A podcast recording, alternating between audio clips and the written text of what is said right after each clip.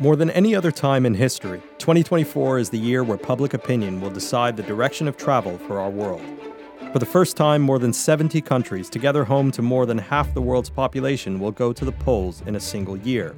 They will vote in legislative elections, presidential elections, and, in the case of the European Union, supranational elections.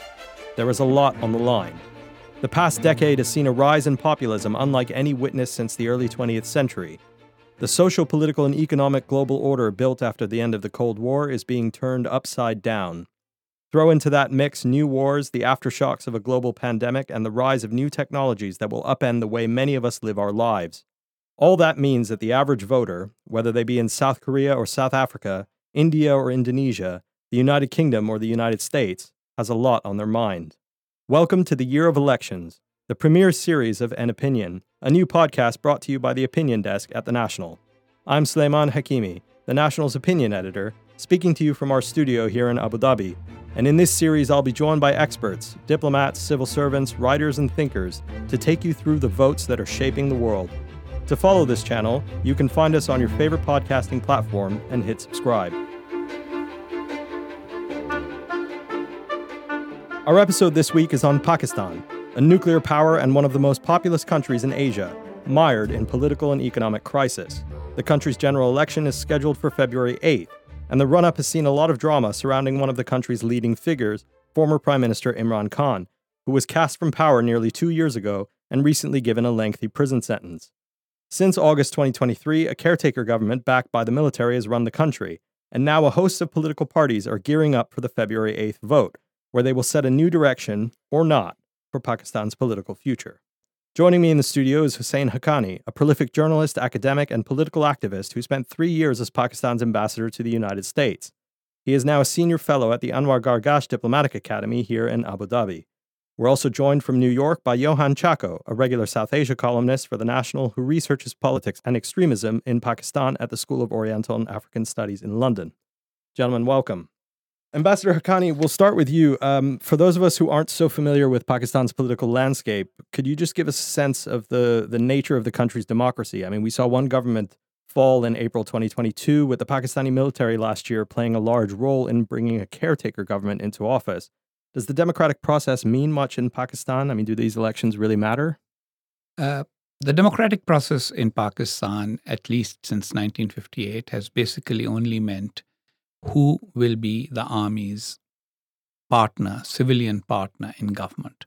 There have been times when the civilians have had a freer hand, for example, immediately after uh, the separation of Bangladesh from Pakistan in 1971, uh, and also um, uh, f- uh, for other short uh, episodes in Pakistan's history. But primarily, the army is the stabilizing factor on the one hand, but also the factor that uh, is the decisive one. Uh, so these elections uh, will determine uh, who will be the civilian head of government. Uh, there will be a parliament, uh, and yet that parliament's authority will continue to be circumscribed by the military's worldview. The one caveat is that if there is an upset in these elections, it could have one of two outcomes. One is that the military totally retreats from the political arena, which it has done for short periods in the past, but not very long, uh, sort of deferring to public opinion. I do not think that that is the likely scenario. The alternative is to allow the new government to make those decisions that upset the military, and then the military steps in again. I don't think that is very likely either. So, what we are probably in for is another round of hybrid government like we have had in the past. And this time, uh, a new set of partners for the military than the previous ones. So, just um, to help us understand what this hybrid government could look like, uh, just lay out for us the main the main political parties. Uh, Pakistan has several political parties. Uh, the largest ones are the Pakistan Muslim League, which was the party that led Pakistan to independence in 1947, but since 1988 has been the vehicle uh, for the family of former Prime Minister Nawaz Sharif. He and his brother and his daughter and many of his nephews and nieces are all in the party. Um, and the party has come into office multiple times since 1988 uh, with the Sharif family helming it. It says that it is a center right political party, supports a free uh, market economy, and generally wants better relations with the West and with uh, the Arab Muslim countries. Uh, and also, in recent years, has become very um, sort of desirous of some form of normalization with India. The other big old party is the Pakistan People's Party, which was founded by former Prime Minister Zulfikar Ali Bhutto in 1967. He won Pakistan's first free election in 1970 from the area that is now Pakistan. Uh, he described himself as, as left of center, a social democrat. His daughter Benazir Bhutto became prime minister twice, and now his grandson Bilawal Bhutto Zardari is the de facto head of the party, even though the party is controlled by Zulfikar Ali Bhutto's son in law and Benazir Bhutto's uh, widower, uh, Asif Ali Zardari. Uh, that party has much more support in the south of the country. They have never lost control of the Sindh province, where Karachi, Pakistan's largest port city, is. Um, uh, but they have uh, declined in terms of influence in the rest of the country over the years, although they used to be a national political party. The third important party is the Pakistan Tehreek-e-Insaf, the Pakistan Movement for Justice. This was formed in 1997 uh, by former cricketer Imran Khan, who had just retired from cricket. Uh, he came in in the tradition of celebrity populists, uh, but from 1997 until 2013 did not get any traction politically. In 2013, the Pakistan military started supporting him because they were upset with the two other political parties whom they blamed for corruption, but also because they thought the PPP was moving too close to the United States and therefore putting pressure on the military in terms of policy relating to Afghanistan, which at that time, of course, had American military presence. And from there, uh, the United States used to operate uh, drones against uh, people they consider or described as terrorists and who they said were based in Pakistan. Um, so, and then, if you remember, Osama bin Laden was found in Pakistan uh, while the PPP was in office. So the military also had people who suspected that the ruling party may have secretly collaborated uh, with the Americans in finding bin Laden there. So Imran Khan uh, received this support from the military from 2013 onwards. A lot of prominent Pakistani politicians from other parties started joining Imran Khan's party. Party got traction. Uh, and in 2018, he was elected with full backing from the military, except that he lost the military's confidence in 2022 when the military basically let the other parties oust him in a vote of no confidence in parliament. Instead of accepting that as a normal political move, he decided to go the populist route again and said that he had been ousted as a result of a conspiracy between the military and the United States, and he's sticking to the guns on that one. So now the military sees him as a, an enemy or a challenge. Other parties of consequence include the Islam, the Society of Islamic Scholars, it is led by Maulana Fazlur Rahman, whose father was also once chief minister of Pakistan's northwestern province. Think of them as Afghanistan's Taliban ready for elections and willing to come into elected, elective office. Uh, and so, uh, slightly um, much more right wing, much more uh, uh, religiously oriented, but at the same time willing to make political compromises. And it interestingly, they have been alternately allies with Nawaz Sharif's Muslim League and with the Pakistan People's Party, which shows their flexibility. Then there is a host of regional political parties that represent various Pakistani ethnic groups and nationalities.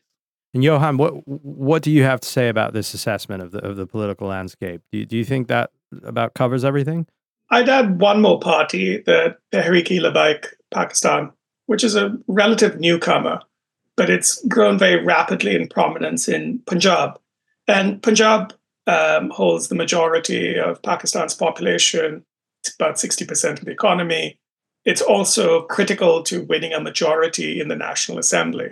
The Tehreek-e-Labbaik is, in some ways, a much more extremist party than even the JUI, which Ambassador Haqqani uh, mentioned. Um, and that's in part because for them, politics is really uh, is about disruption. Um, they come generally from a lower middle class background. They feel excluded by the political order. And they also represent the part of Pakistani society that takes uh, blasphemy extremely seriously. Uh, in fact, the, the party emerged essentially to defend the assassin of the governor of Punjab, um, an event uh, that was deeply traumatic to uh, many in Pakistan, uh, especially those who hoped for a more um, pluralistic outcome. They have done extremely well in a number of recent elections, um, often placing third in many constituencies. So people will be watching with great concern and interest to see how they perform um, in these elections. And in some seats, the votes that they pull away could actually be decisive in the sense that they will be taking votes away either from the uh, Nawaz Sharif's Muslim League or from Imran Khan's PTI. And so whoever they hurt more uh, will be affected, even if the P- uh, TLP, the Tehreek Labbaik, does not win any seats. Hmm. And if we're talking about kingmakers, there's also um, Jahangir Tareen. So Jahangir Tareen uh, is a establishment politician, landed uh, family from the south of uh, Punjab, um, big businessman, uh, part of what now is described by Imran Khan as the sugar mafia, even though he was a leading member of Imran Khan's party and was its bankroller for the elections of 2013 and 2018. Um, he uh, broke ranks with Imran Khan when Imran Khan started his confrontation with the military in 2022. Uh, and his uh, he has formed a new political party called the Istehkam Pakistan Party, the Solidarity of Pakistan Party. And that has many influential people. Let me explain to you who these influential electables are. Mm-hmm. In many parts of Pakistan, especially rural parts, there are certain families that have been in politics going back to the British era. And these were landed people who actually looked after the local people with some sort of, uh, you know, noblesse oblige in some cases, uh, in some cases, just outright uh, local muscle. And many of these families, of course, now are into their fifth or sixth political generation. And many of them uh, have what I would call local political machines uh, that can turn out the vote, that know everybody who lives in the villages in their district. Uh, and so these influentials have personal vote banks, which they combine with the votes of a political party to create a winning combination. And political parties uh, try to get these influentials to join their ranks so that their chances of getting elected would be higher. And so many influentials joined Imran Khan's party between 2013 and 2018, uh, encouraged by the military. Now, many of them have left Imran Khan's party, again encouraged by the military, to Jahangir Tareen's party. And so they too could end up with a large chunk of seats uh, and ask for a seat at the table in case the election does not have a single clear majority party. Right now, the electoral math does not seem to indicate that any single party will have an absolute majority in Pakistan's parliament. Johann, I just have a question for you about the. I mean, Ambassador Haqqani has talked a lot about electoral math, the the, the complex machinery of the electoral system there, um, all this wrangling for coalition and hybrid governments. Um, it seems very similar to what you see in a lot of other, uh, some would say, uh, more open democracies. And yet we have this picture in the background of actually, uh, you know, the military and the military's opinion um, is the driving force in, in politics in Pakistan. How do you reconcile the idea that the military has such a powerful hand in politics, but at the same time, the electoral system is is so complex and and uh, high stakes? I think the short answer to that question is that the Pakistani public believes in elections, but also believes in the army, and it hasn't quite decided which it believes in more. And so, in that sense, these are two different systems of governance that have to uneasily coexist. The big problem uh, in many cases, though, is that Pakistan's political parties pursue a very zero sum type of politics. So it's very hard to get the parties to agree to essentially a code of conduct by which they will uphold democracy rather than. It's a winner take all system. Right. Um, and so parties often have a an incentive to, you know, if they think that they they can get ahead by cutting a deal with the military, we'll go ahead and do that. So um, that essentially leaves the, the military as the permanent kingmaker. The military loves um, elections that don't produce a clear winner because then that really reaffirms their position as, as the kingmaker. It makes it easier for them to be kingmakers. But even when there have been clear majorities, like Nawaz Sharif got in 1997, uh, and then again in 2013, even then the military can be kingmaker through other means, uh, using the judiciary, for example, uh, which is what happened in 2017 when Nawaz Sharif was removed from office by direct action of the Supreme Court, unprecedented anywhere in the world. Uh, was done uh, the military also influences the media uh, and can use the media to create a scandal or a big noise, and then that big noise can engulf uh, the, uh, somebody. Uh, the person gets drowned in that, and then things go back to normal. The irony is that historically, whoever the military has actually worked to oust at one point ends up becoming their future partner to oust somebody else. So we are seeing right now, for example, a total role reversal. Uh, the military was with Imran Khan against Nawaz Sharif in 2018, five years ago. The military is with Nawaz Sharif against Imran Khan in 2024. And uh, neither side wants to acknowledge that reality. So, that I think is another major factor. Instead of the politicians cooperating with one another on agreeing to rules of the game and saying, yes, we will abide by these principles of democracy, while at the same time, uh, you know, working with the military on things that should matter to the military, national security, foreign policy, but don't let them interfere. Uh, the politicians tend to look for an alliance with the military to try and discredit their opponent at the time. One of the themes that stands out to me in this conversation um, is that so much of this election and party politics in Pakistan uh, is about personalities rather than issues. But if we look at other elections, I mean, let's take, for example, I'd say the world's most followed election, the US election. Um, you know, there's always issues that are front and center, uh, whether it's things like, you know, illegal immigration or reproductive rights, these kinds of things. Um, these are the issues that are batted back and forth. Um, are there similar uh, issues in Pakistan that the parties sort of cling to or that the, pu- the public is divided on that might decide the election? I think Johann and I would probably have to sort of both have a go at this question because my sense is that both all political parties have some manifest. So PTI represents Imran Khan's party represents you know, the yearning for a quote unquote corruption free Pakistan and a Pakistan where everybody can have justice, but it doesn't have a fleshed out policy on how to do that. And when he was in power, I don't think he delivered much on it. Uh, similarly, Nawaz Sharif's party is supposedly Pakistan's grand old party and it's Pakistani nationalism, but at the same time, you know, we have to have a functioning economy and positive relations with our neighbors. Uh, they don't always deliver on that either. Uh, the Pakistan People's Party's manifesto is more about social democracy. Let's give something to the poor. But but those things are like in the background. At least in this particular election, it is even more in the background than they have traditionally been because Imran Khan has made it all about himself. Hmm. Uh, and it's all about, I'm going to try very hard to formulate this in a way it doesn't sound too critical. But the fact of the matter is, he has publicly said that I don't mind taking U turns or changing my position because it doesn't matter. What matters is that the person executing policies should be the good guy, and I'm the good guy. And so he's very much in the same tradition as Donald Trump or anybody else from the populist streak.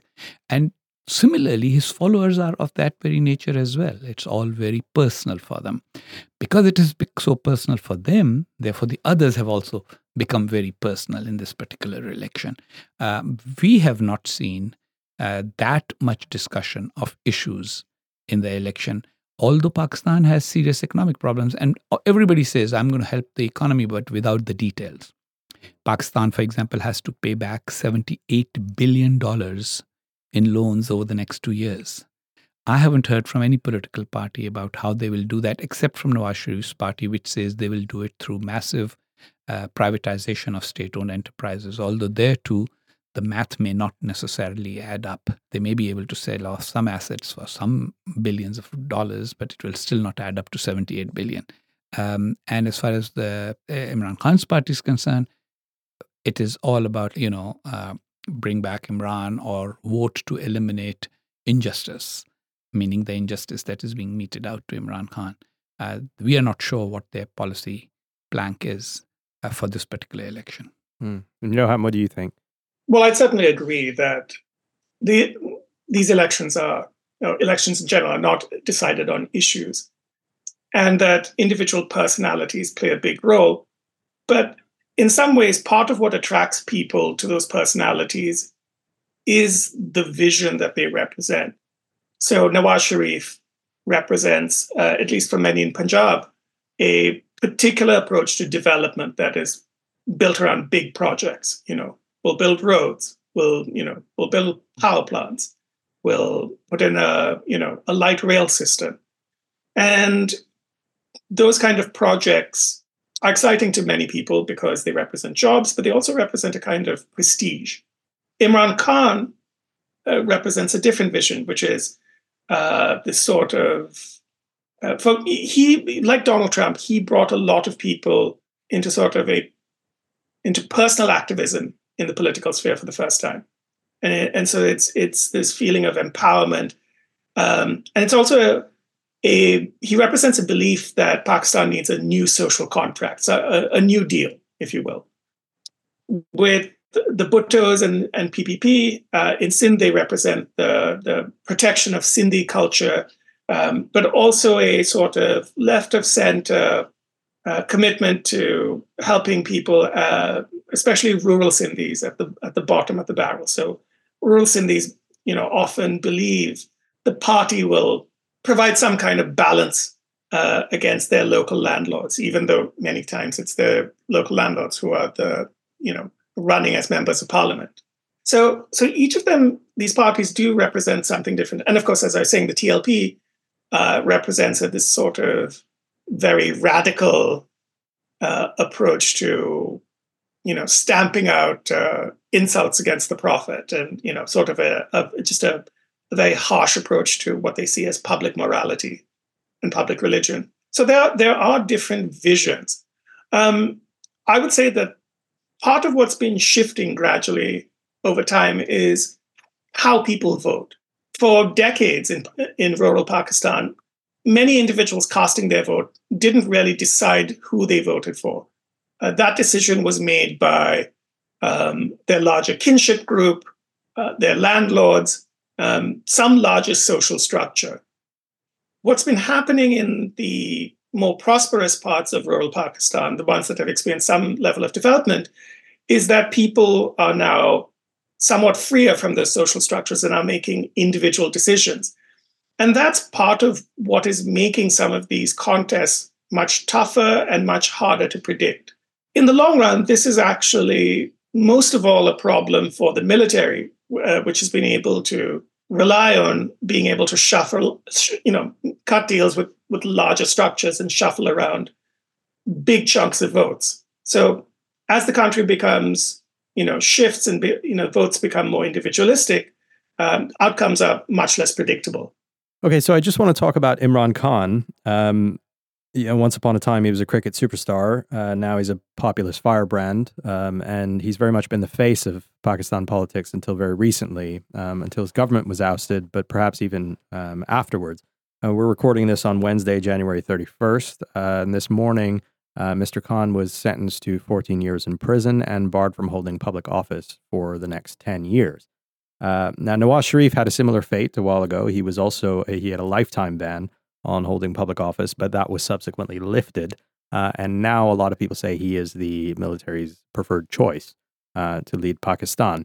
What do you think, Mr. Haqqani, is the, the significance of Imran Khan's imprisonment? And um, is, it is it real or is it more a political game? Could we see him reemerge uh, in the future the way that uh, Mr. Sharif has reemerged?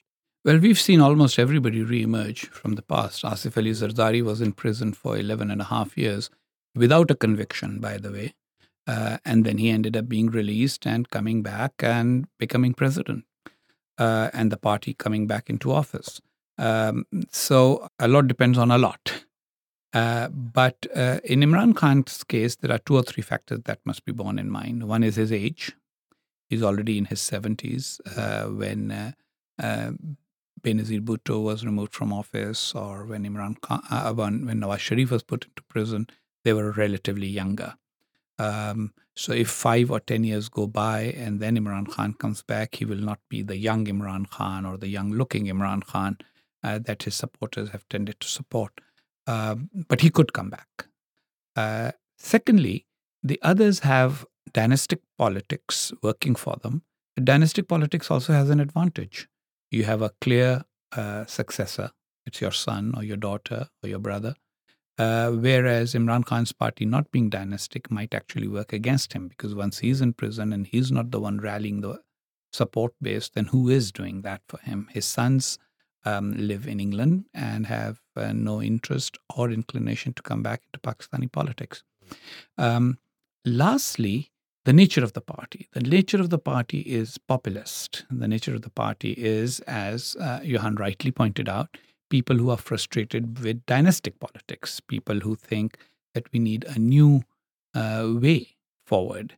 Uh, urban middle class, primarily, young educated, college educated, high school educated Pakistanis who are looking for uh, and more uh, sort of a, a, an environment for more equal opportunities. They don't want a job given to them as a gift uh, in patronage politics of the kind pursued by the PPP in Sindh or the Pakistan Muslim League in Punjab. Uh, they want it as a way of or a system.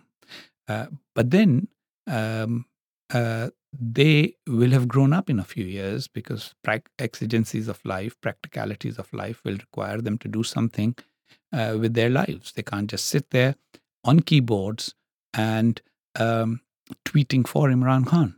Uh, he has benefited enormously. His party is the most modern party in the sense of having the most effective social media. But then, if social media is not backed by action on ground, if, if it's a protest campaign, then the protesters have to be somewhere on the streets. And if it is an electoral campaign, then it has to transform into votes.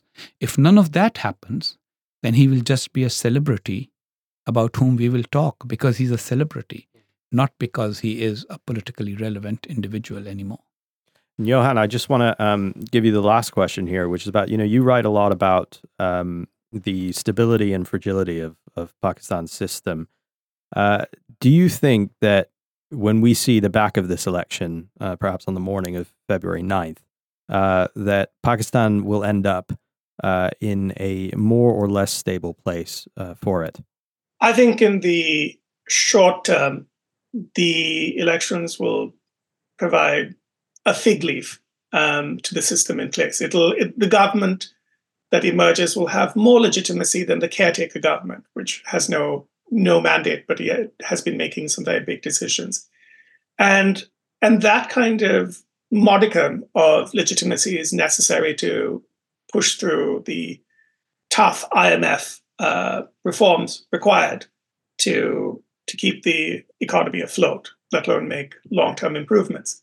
But uh, looking further out than that, the as I was saying earlier, part of the reason the army is able to play this kingmaker role is because of the legitimacy that it had enjoyed.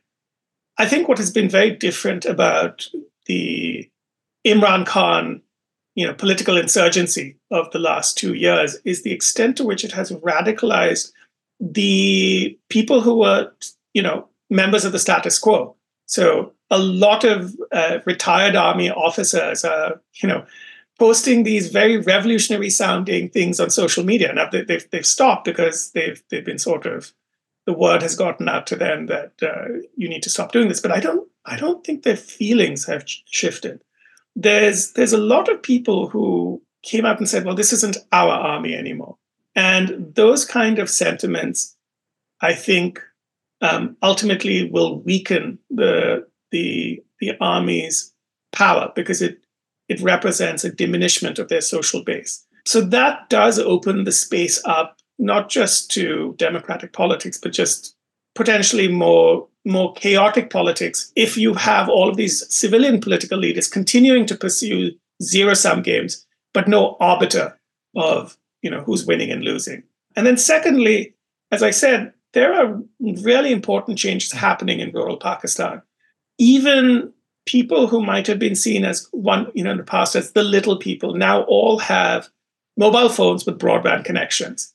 And their sense of what is important is no longer dominated by, well, are we going to get a road or are we going to get a well? It's they have a, a much broader view of what the nature of the problems in their life are and the nature of the solutions that are necessary. So many of those people were drawn to Imran Khan uh, and the PTI because um, their diagnosis of the obstacles they face in life struck them as true. And it fired them up. Now, whether or not the PTI remains a, a viable party or Imran Khan managed to stay in politics, um, those people are still, as I said, left with those feelings and all of that energy. So Pakistan's political system is either going to have to accommodate those desires or, or face um, some real problems. And that's a good place to leave it. Thanks very much to our guests, Husain Haqqani and Johann Chacko. This episode was produced by Arthur Edison, Dua Farid, and Phil Green. And I've been your host, Sulaiman Hakemy. Thanks for listening. If you enjoyed this podcast and want to catch future episodes, you can find us on your favorite podcast platform. Just hit subscribe.